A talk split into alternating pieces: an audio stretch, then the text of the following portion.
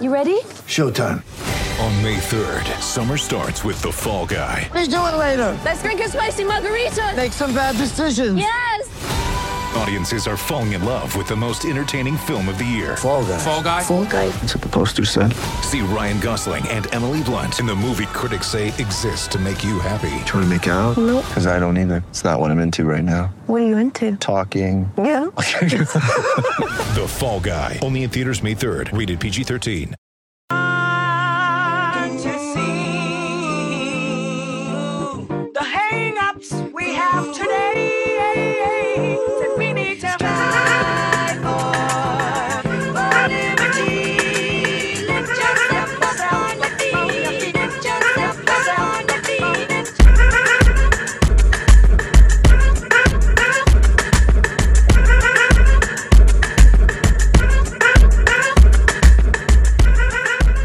Welcome into episode 132 of the Sources Say podcast, your go to Kentucky basketball and recruiting podcast on the Growing KSR Podcast Network. I am your host, Jack Pilgrim of Kentucky Sports Radio. Very happy to be joined by the one, the only, Sean Smith of Go Big Blue Country. Sean, it's been a minute. How the heck are you? I'm doing fantastic, Jack. How are you? Oh, I'm just doing just absolutely peachy. Uh, we got back from South Bend uh, just a little over like five o'clock ish on Sunday, and uh, very very glad to get that trip behind us because it was.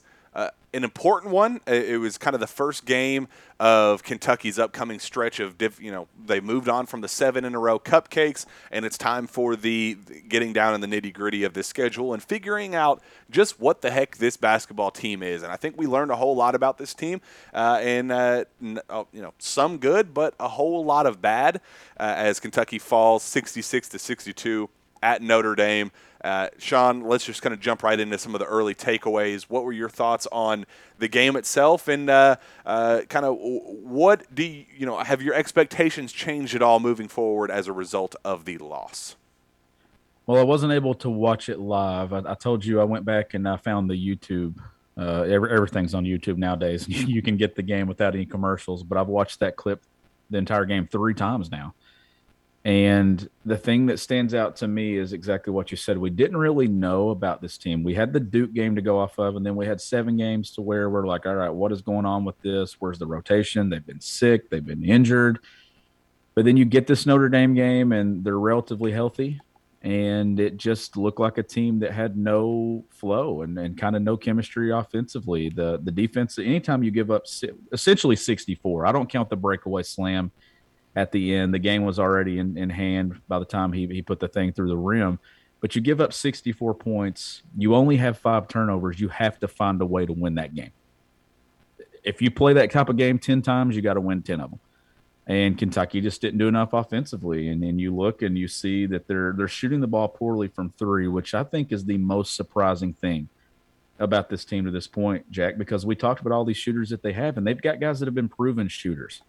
Uh, Kellan Grady, I think they need to get him more looks. Uh, we know Ty Ty Washington can shoot the ball. He's got to find that rhythm in his stroke. Davion Mintz. But then you look and you dive into the film and you see that it's guys taking shots that probably shouldn't be taking those shots at periods in games where they don't need to be taking them. Kentucky with a one point lead with about seven minutes to go in the first half and four straight possessions are three pointers with 20 plus seconds to go on the shot clock. And it's not Ty Ty taking them.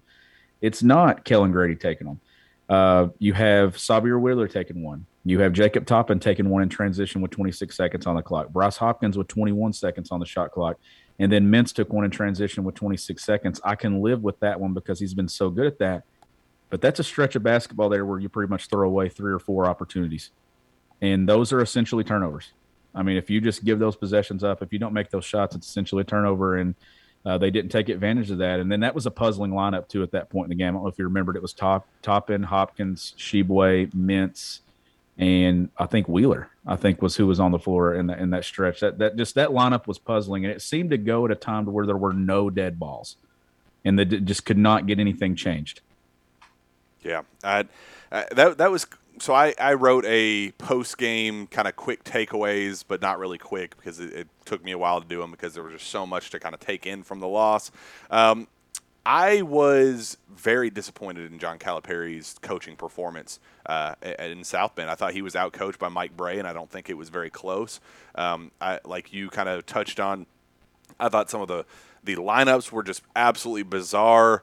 Um, I thought his rotations were bizarre. I think the timing on some of his rotations, there was, I mean, Ty Ty got pretty hot pretty quickly. I think he had started three of four, kind of sort of getting his mid range shot to fall a little bit.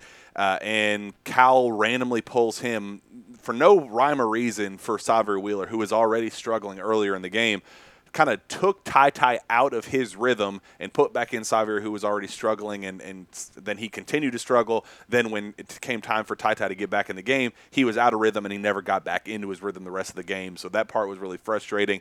I thought his his lack of timeouts and when he used them and keeping it at the very end, like uh, it, there were just so many times that I was like, dude, what are you doing? It is in this environment, in in this setting, in Kentucky's first kind of big time uh, post Duke game, I guess, it, first first real game since since that uh, season opener at, uh, at Madison Square Garden against Duke.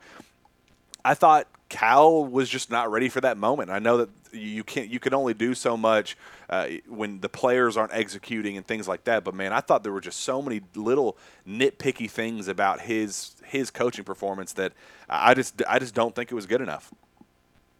No, it. I don't think it was either. And I think the most disappointing thing for me was you, you played a cupcake schedule, and, and I'm not going to go on here and say something different than I said two weeks ago. Because two weeks ago I said I get it. I get why he's scheduled this way. Uh, you had Tony Barbee coming to Rupp Arena. You know, you want to help some of these people out. You had the the Unity Series with Sean Woods and Southern coming to Rupp and and things like that. And then after last season, you kind of wanted to make sure that your team chemistry and stuff was there. But the problem was the rotation in those games. Like a lot of guys got minutes. Damion Collins played extended minutes in those seven games at Rupp Arena. Dontaie Allen got opportunities. Uh, Lance Ware got opportunities. Well, when it came down to it, you're trying to find and build a rotation. And he talked about it after Southern, like the depth. Oh, we have depth. We have that's the good thing about depth. There was no depth Saturday. Davion Mintz played 18 minutes. That was the most off the bench. Everybody else, I think Damion Collins got three. Uh, Jacob Toppin played eight. Ross Hopkins got what five? There, there was no depth. They played essentially six guys. So Dontaie Allen doesn't even get an opportunity, which I'm, I'm okay with. Like if if you don't think he's good enough to do it, you wasted a lot of opportunities there. And I know they dealt with injuries and people were out, but they they tried to force it. And then when it come down to it, the rotation was essentially six players.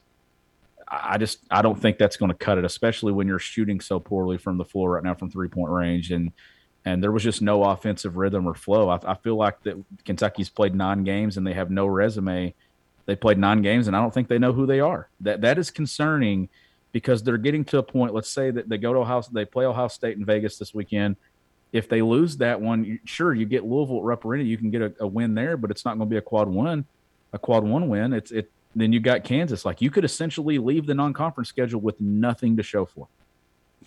That's that's hard, and it, it was it was an even bigger dagger to the heart when Mike Brey after the game. I mean, everybody teased Notre Dame for oh they're three and four and Notre Dame sucks and all this, but if you you know if you look at the the teams they've played, they their schedule hasn't been easy in the slightest. They've beaten the teams that they that they should have. They had some some pretty garbage wins over some some garbage teams. Sure, every team is allowed some of those, but they've also gone to Vegas and played some tough teams. They've they've had two tr- true road games at Illinois and at uh, Boston College to open conference play. Little things like that where it's like, okay.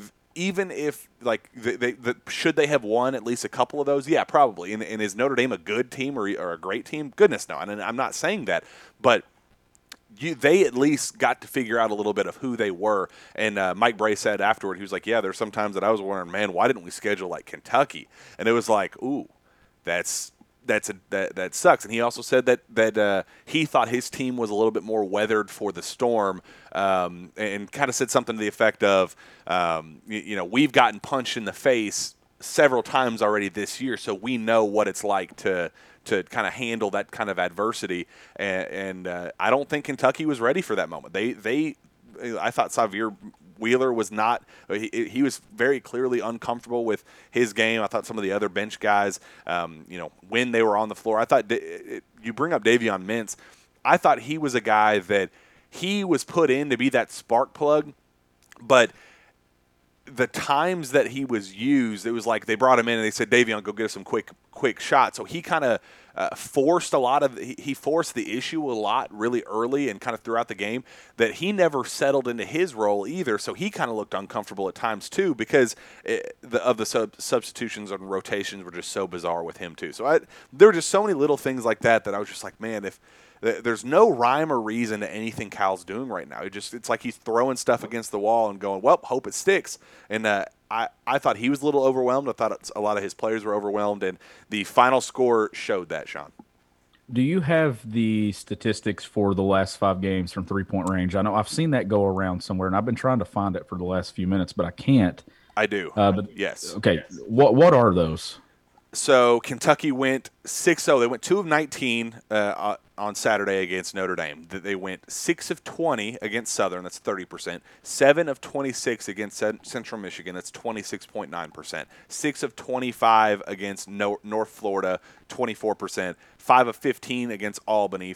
Uh, that's 33%, the highest in that stretch. Um, and then 3 of 16 against Ohio. That's 18.8%. The last time UK surpassed that 40% mark uh, was against Mount St. Mary's back on November 7 uh, on November 16th. So how many total have they made in that stretch? In that stretch dating back to Ohio, they've made 6 plus 7 13, 19, 24, 27 in that stretch. And 27 how many threes. uh, How what's the breakdown? Do you know how many of those have been Grady or Ty Ty? I don't have that breakdown. Um, I do know that UK only made two threes against Notre Dame, and they were both against Yeah. Kellan. Cal always talks about well, you can't make, uh, you don't have to make them all, but you can't miss them all. Uh, and uh, literally, Kentucky did miss them all outside of Kellan Grady. Literally, Well, every other that- player missed every shot. and that's what I'm getting at is you've it's it's not the answer to being a better three point shooting team isn't a, isn't everybody just shoots one. You know what I mean? Like during that stretch where Toppin comes down and pulls one, and then Hopkins pulls one, and then Wheeler pulls one. I mean, you're going to be a poor three point shooting team if you don't have the right guys taking those shots. And and 19's not too many. I mean, 19. I mean, I'm I, I can live with them shooting 16 to 23s a game, honestly, Yeah. as long as you got the right dude shooting them. I'd prefer that. And- I think that's I think that's a very I do good sweet too. spot. And the thing with me though is you Sahvir can't be who he is and be at his best if this team is not going to shoot the ball well. This team has to shoot the ball well for this to work.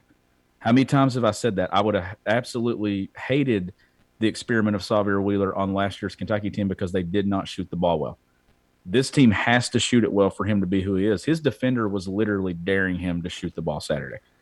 I'm talking standing at the free throw line and not even putting hands up. I'm not even contesting the shot. And you know what Notre Dame I think was probably hoping that he would have made one early because then he would have kept doing what? Kept He would have taking kept them. shooting them. So I mean he he didn't. I mean he he tried to dribble in and shoot that pull up jumper, but if you're not getting those shots from a Davion Mintz or you're not getting more from Kellan Grady than than two made threes, then you don't have Dontaie Allen out there that can at least stretch the floor and be a threat or Ty Ty only taking seven shots, then it's it's going to look bad. The one thing that they did get was they got great post presence from Oscar Tshiebwe. And that's a guy, and I agree with you 110%. You tweeted it. It's time to talk about him being an NBA player because that's what he's emerging and transforming into. And they tried to play through him late. They got him an opportunity to try to take the lead. He just missed the shot. But that's a guy that's improving, getting better. I, I hate to see this team waste an elite post presence because that's what they have right now. He is becoming an elite post presence. He's an elite rebounder. He's so good that you just you got to see this backcourt get better. I mean, the numbers are just unbelievable. Oscar, 25 points, 11 of 14 shooting, 3 of 4 from the from the line, 7 rebounds, 3 steals, 2 blocks, 1 assist, and just one foul in 37 minutes. I mean, it was undoubtedly Oscar's best all-around offensive performance that we've seen him as a Wildcat. I mean, he the things he was doing, the the pulling up from mid-range and and how polished he was in the post, some of his up and unders and and I mean he I mean he was a true back to the basket center, knocking down you know left shoulder jump hooks and like I mean every little thing that you would want out of your true post center, he he provided that for you. I mean there was that one play. Um, he kind of caught it on the baseline and he went up and he dunked it with his left hand. And I was like, that was like baby Shaq. Like that was. I have not seen an explosive play like that from him in trans in or uh, with you know a hand in his face. You know he's had some some tough dunks with wide open down low, but he kind of had embraced contact and kind of fought through for his own kind of mini poster on that. I was like, we haven't seen that Oscar at all this season. And the way he ran the floor and he was blocking shots and he was jumping the passing lanes. I mean, shoot, he had a couple steals and uh, it was like th- this is the most all-around performance. And I know we'd love to see him break that. You know, it, it sucks that he didn't get that double-double to keep his streak going. But man, it, it felt so in, insignificant in the grand scheme of things because he did so much other stuff incredibly. And yeah, like like I tweeted, I I don't know how you watch that game and don't go, yeah, that's a that's a draft pick. He's not going to be a lottery pick. He's not going to be a top ten pick. You know, any of that stuff. But that dude deserves to get drafted. That guy, you're telling me he can't carve out a role in the NBA doing something? I mean, he has no expectations whatsoever to to to play a million minutes and get all these touches and all that. He is the true definition of a guy that will accept his role in the league and just give you give you whatever heart. The reason, like, I don't know if you've been paying close attention, but Jarred Vanderbilt right now in the league yeah. is is playing unbelievable basketball. He's now starting for the Minnesota Timberwolves, and he's averaging something like twelve and eight or twelve and 12 and 10 and uh, i mean there's some t- very loose buzz already about him being you know uh, most improved player kind of newcomer of the year type deal i mean th- there's a lot of positive buzz and it's not because he's overly skilled or he's this just you know, unbelievably offensive gifted player is because he just works his butt off. And if Jarred Vanderbilt can make a name for himself in the NBA, I, why can't Oscar? I mean, we have the same questions about Jarred Vanderbilt's offensive abilities at Kentucky too. I mean, he, I mean, watching him take jump shots and do things with the ball in his hands, we were like, dude, you need to just catch lobs and rebound the ball. Do nothing else but those things. But he carved a role in the NBA. You're telling me Oscar can't? I mean, that's I, I think after watching that Notre Dame game, I think it's very clear that he is a draft pick and he will he will be able to carve out a role in the league. I agree, hundred percent. The I think the one surprising thing when you look at the the box score from Saturday is Kentucky was held to five offensive rebounds. Yeah, and Oscar held to seven. And if if, if I'm not mistaken, he had his fifth rebound with like nine minutes to go in the first half which is hard to believe. If I if, if I'm right, I, am pretty sure. Do you, do you have the the stat broadcast breakdown there to see how many boards he had in the first half? Because I, I want to think he had at least five with nine minutes to play in the first half. In the first half, he finished with six rebounds. So he finished with one rebound in the second half. Yes. Like that is that's mind blowing, right? In 20 minutes, he played every. He did not come out of the game once in the second half. Yeah, and and that kind of that kind of stood out to me. But he was so good offensively and, and everything else. And he's so much better in pick and roll defense than, than I, what I thought he was going to be, like with hedging and, and then reattaching to his man and everything. But a couple of things that really got me uh, obviously, offensive rhythm is the thing that stands out to me, the poor shooting, the things that need to get better. But Kentucky has always been a team that on inbounds play, and on out of bounds sets under the opponent's basket, they always go man and they'll do some things where they'll run the on ball defender out and then put somebody else on the ball to kind of help out and not give up any shots off out of bounds sets. They had two breakdowns Saturday and gave up two baskets in that spot where they had a mix up. Those were crucial. And then there was a defensive uh, a defensive possession there where Ty Washington did not jump to help. He turned and showed the back of his head, and a Notre Dame player just back cut. That's six points that you can't give up in a game that is already where points are very, very uh, at a minimum and stuff that you need those possessions to work out in your favor. You cannot get beat on out of bounds sets. And that that's something I don't know if you saw that on tape or not, but I, I know you saw it live where Notre Dame came wide open twice on out of bounds plays. That they they they, they got to get those issues fixed.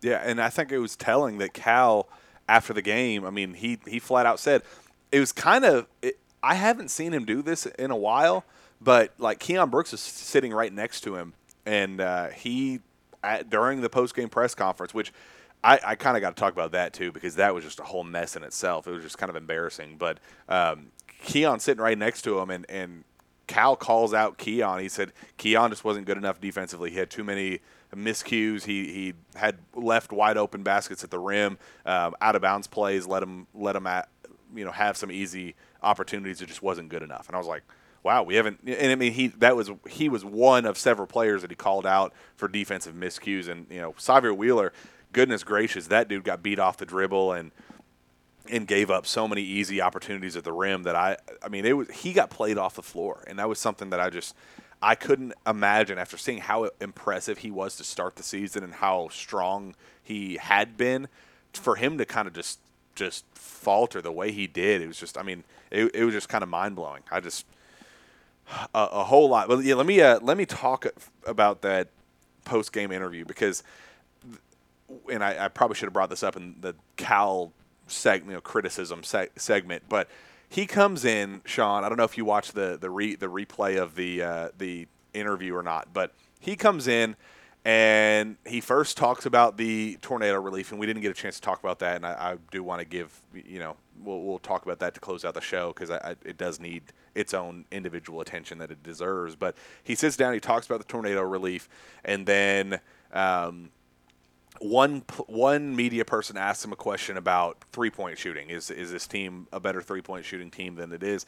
And uh, he it's this long winded que- answer. Uh, we kind of touches on all the different subjects of the game. I mean, you know, talking to Cal how how he does, and he ended it, and you could tell when a dude's ready to stop talking when he kind of like especially Cal, where he's like, you know, I like my team. I think we have a lot of positive things to look at moving forward. I, I like where things are going like this. Where he was kind of like a, a closing statement for it. And you could tell that he thought he was going to get out of there with one question. And then the UK's SID says, all right, let's get uh, some uh, player interviews for, for Oscar and Keion if you guys have questions for him. So media guys start asking Oscar and Keion, and Cal stands up and he walks out of the room. And everybody's like, Are you kidding me? He answered one question, and it was about three point shooting. We still haven't gotten to talk about defense, long twos, the. Uh, if this team was prepared, Kentucky's garbage schedule leading up to this point, like we have all these other talking points to get to, and he stands up and walks out of the room after one question. So we all kind of look at at UK's SID like, uh, are you are you going to go get him? Because we're not done. And he you can kind of tell Eric he was kind of panicked there for a second. He was like oh yeah we got to go get him. So he walks out the door, door and goes goes to grab him Cal walks in the other door and Sean he stands there and he walks in and he interrupts the players and he goes does anybody have anything else for me like it, do you guys need me still and we're all like yeah go sit your butt down. Like we have we have stuff to talk about. And and he goes up and he stands up at the podium like it's a town hall council meeting. Like he doesn't even sit back down at the podium. He just stands and he takes questions like he's the mayor. Like he's just standing up there. All right, you next.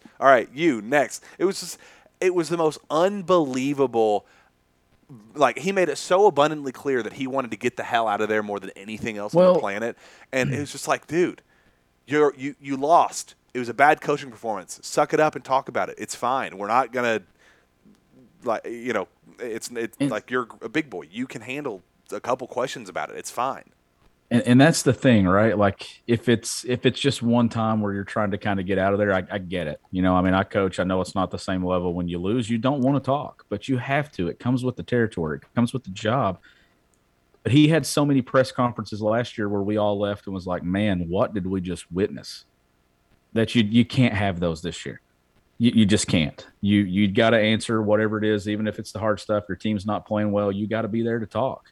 Uh, don't leave those kids there to talk about it. Exactly. I mean, it's, it's it's it's time for to get it figured out. And I mean, it's like I said, like I, I get the cupcake schedule. I get it. After last year, you you want to make sure, but like now you can kind of look at it and think, what did they get out of those seven games? Nothing. There's nothing. There's no resume building. No, they don't have a resume. What they have is a loss that's going to look really, really bad in January. It's going to look really bad in February, and it's going to look really bad in March because Notre Dame's not going to be an NCAA tournament team.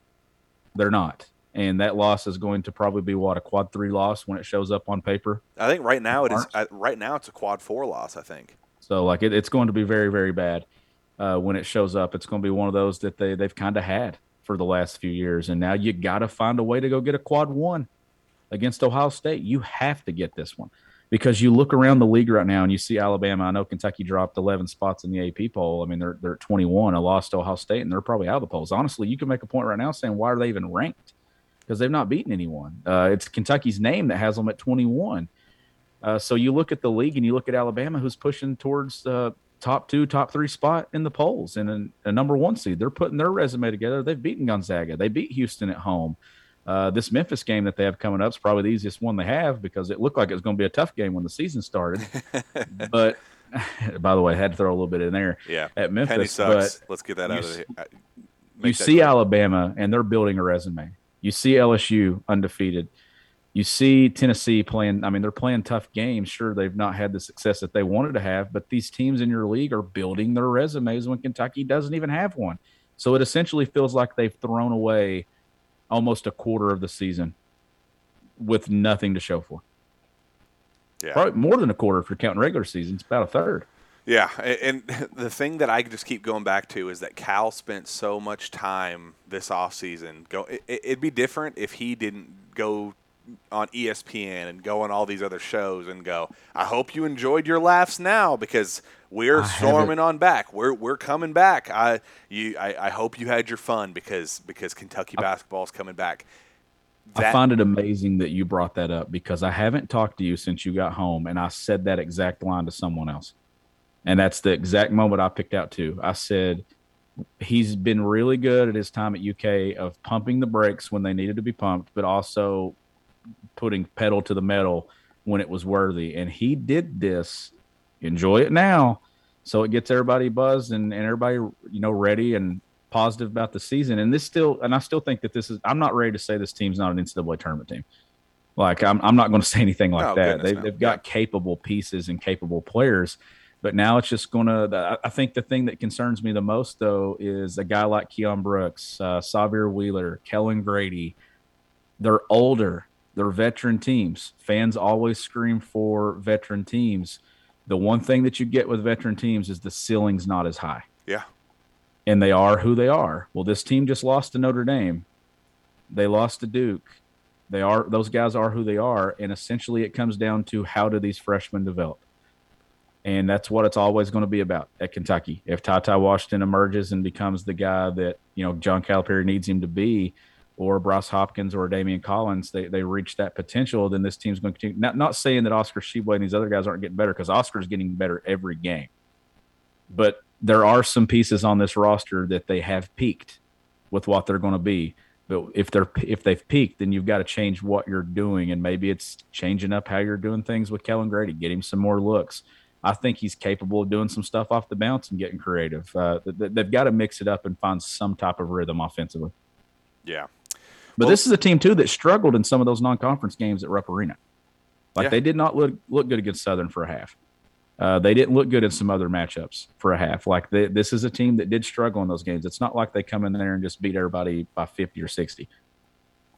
Yeah, there's uh, not. It was not a game that sparked much confidence and optimism moving, moving forward. And I, I've always been a guy. I I hate. I, I absolutely hate the mindset of one bad loss. You go, well, this team's not making the tournament, or oh, looks like this team isn't going to be what everybody hyped it up to be. It is one loss. I I have always been a guy. If if a coach deserves criticism for a single coaching performance or a player uh, has a bad individual performance that that stuff is fine if can if the team as a whole struggles in one individual performance criticize the performance itself criticize how they're playing in that moment and if it gets to the point where you know one turns into two turns into four turns into eight turns into ten those sorts of things like then we can start talking big season picture things but the record still is what it is. Seven and two is still seven and two. Their their resume right now has nothing to show for it. It's not a great basketball team, but I wouldn't say they're a bad basketball team. There's a, there's still a lot to be not a lot to be optimistic about. Still a lot of things to be critical about. I guess is what I'm trying to say. Let's Yeah. uh, let's not make overarching uh, theme, uh, you know, season long criticisms about this team and, and kind of think that this this they're not going to be what everybody kind of thought they could be. There's still a whole lot of basketball left to be played, and yes, this team could still contend. They just got to get the pieces to be put together, and uh, we'll we'll cross that bridge when we get there. If it t- if it comes time for those criticisms, if you guys listen to last year's show, you know that we are very willing to give them. So let's um, take this one game at a time and acknowledge that this game just wasn't it, and let's hope that things get better against Ohio State. Because if not, uh, then we can start worrying about uh, the non-conference schedule as a whole and, and resume and those sorts of things. So, uh, Sean, let's uh, let I have one ad read to do. We have we have uh, something to get to, and then I want to close the show by by uh, uh, acknowledging what happened this past weekend and just kind of the severity behind all of that, and uh, um, and and kind of honor the people that need to be honored. So let's first. The NBA season is well underway, and there isn't a better way to enjoy watching your favorite former Wildcats play than by playing daily fantasy with our friends at Prize Picks. Prize Picks is the simplest form of real money daily fantasy sports and just pits you against the numbers. Whether you're a fantasy sports nut or a casual basketball fan looking to add some excitement to the games, Prize Picks is the perfect game for you. You simply select two to five players and predict if they will go over or under their projection. Uh, this week, Sean, I went through some of the uh, tonight's games and and uh, you know what what's going on tonight.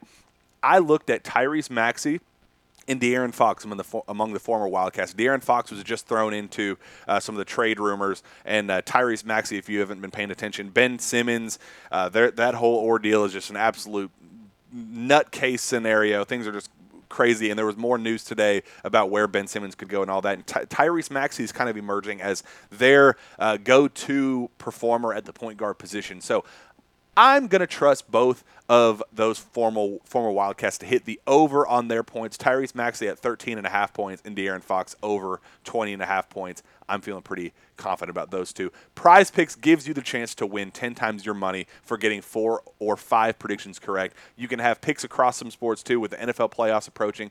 Add in some of those players to your picks with the their over or, or under projected receiving, rushing, or passing yards.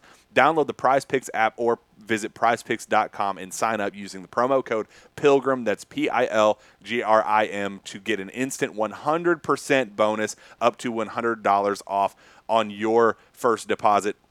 Don't forget that's the Prize Picks app or prizepicks.com in the promo code PILGRIM to claim your bonus today and take your viewing of your former favorite former Kentucky stars to the next level. Sean, let's get out of here with this uh, absolute devastation uh, in west in the western part of the state and uh, Mayfield especially. Uh, I know my wife has uh, some family down there, and, and they thank goodness they, they made it through. But uh, there's just so much destruction. It's just so much sadness and. and uh, guys, I just want, I could not express my, my prayers and my thoughts, and my heart is absolutely 100% invested with with that area right now. I'm just absolutely crushed. I, I was up till three o'clock in the morning the night of, following things, and uh, the storm actually came through up into Shelbyville where I live, and uh, luckily it was just hard rain and thunderstorms and all that. But um, so no no nothing serious on our end. But goodness gracious, Sean, there's so much.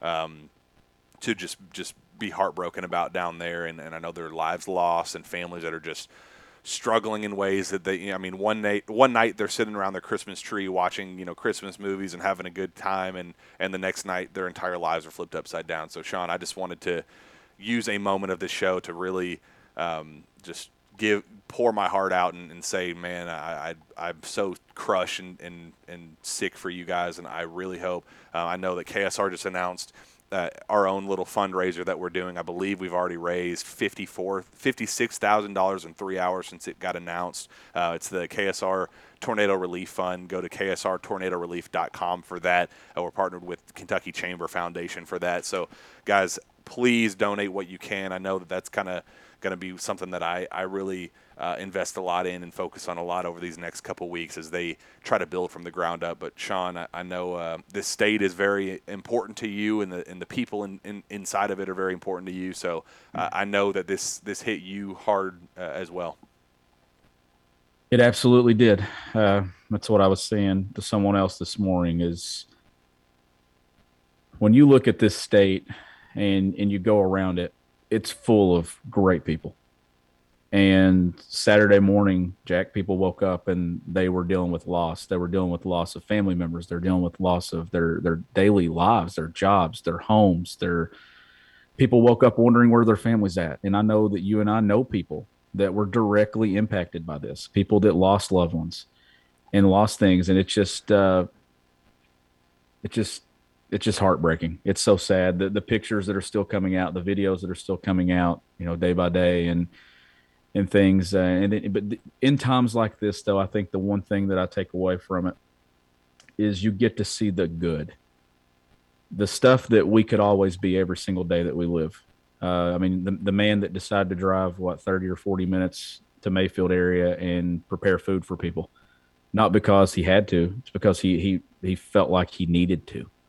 He wanted to. He wanted to help. He doesn't have a restaurant. He just decided to take his grill and go and and do it. You you see the good in people, and this state and this people coming together. This basketball team coming together. Uh, there was a basketball game played Saturday night, but it wasn't the most important thing going on. There, there are people in the state that are hurting, not just in Kentucky. There's people in Arkansas and in Tennessee and and other states that are dealing with loss as well. And it's just so devastating and sad. I send my prayers, my thoughts to those people. Uh, I'm going to donate, and uh, I hope that you all that listen, any amount, uh, do the same because uh, Kentuckians, there's a lot of Kentuckians that are hurting. But the thing that makes Kentuckians so great is that we always come together. Regardless of beliefs and, and differences, we always find a way to pull through. And uh, this is another opportunity that we need to do that. Yeah, it's heartbreaking and very well put, Sean. Um, I appreciate you once again for coming on with us and uh, uh, breaking down a, another ugly loss. Let's let's hope that uh, we have some something for for uh, a hurting state to look forward to in Kentucky going. I out can't do what we did last year. No, we can't do it. No, we'll. I'm not. I'm not doing it. I'm not doing it. Where we get on here and be like, "Well, it happened again." No, no, we're we only good vibes only with this with this Yep. podcast moving forward, and it's going to start on Saturday uh, when Kentucky heads to Ohio State uh, to take. They're heading to Vegas to take on Ohio State, and a uh, very, very. I mean, you described it almost uh, close to a must-win, but man, I think we're we're pushing that uh, pushing that pretty close to that point. I mean, we're it's it's a very important game for this program, and we'll see how it goes, and we'll be back to talk about it uh, then. Sean, where can fans find your work? Let's get out of here. You can find my work at gobigbluecountry.com and you can follow me on Twitter at gbbcountry. Find me on Twitter as well at Jack Pilgrim KSR. Reach out to me via email at jpilgrim at KentuckySportsRadio.com. With that, we'll be back next time from the Jam Packed Sources Say podcast. We will see you then.